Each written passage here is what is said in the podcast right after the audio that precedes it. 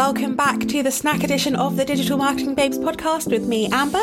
This week we're going to be talking a little bit about cake and a little bit about transparency. So if you were raised in the UK and have had a birthday, you'll know Colin. Colin is your friendly neighbourhood caterpillar who happens to be both chocolatey and delicious. But when Colin became popular, many imposters slithered onto the scene for a slice of the action, such as Audi's Cuthbert, as does Clyde, Morris of Morrisons, and Cecil of Waitrose. Now, if you've paid attention to the interweb over the last week, you'd have known that M&S has begun legal action over Audi's Cuthbert, which has led to much hilarity on social media from Audi's social team. Normally, when threatened with legal action, brands tend to cease and desist.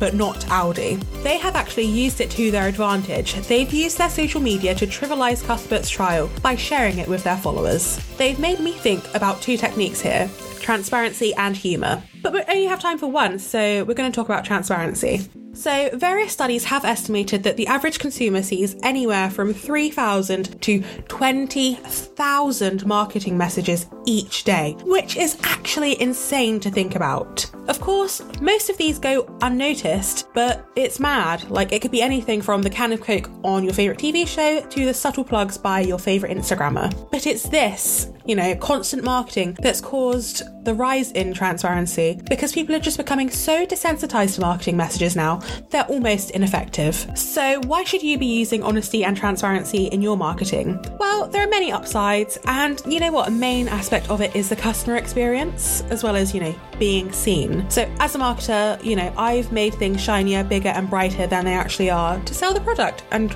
as marketers, we're guilty of it. That is what we do. And this is terrible for the customer experience. We have all felt the disappointment when we've seen something online looking fantastic. The description, pow, wow, shazam.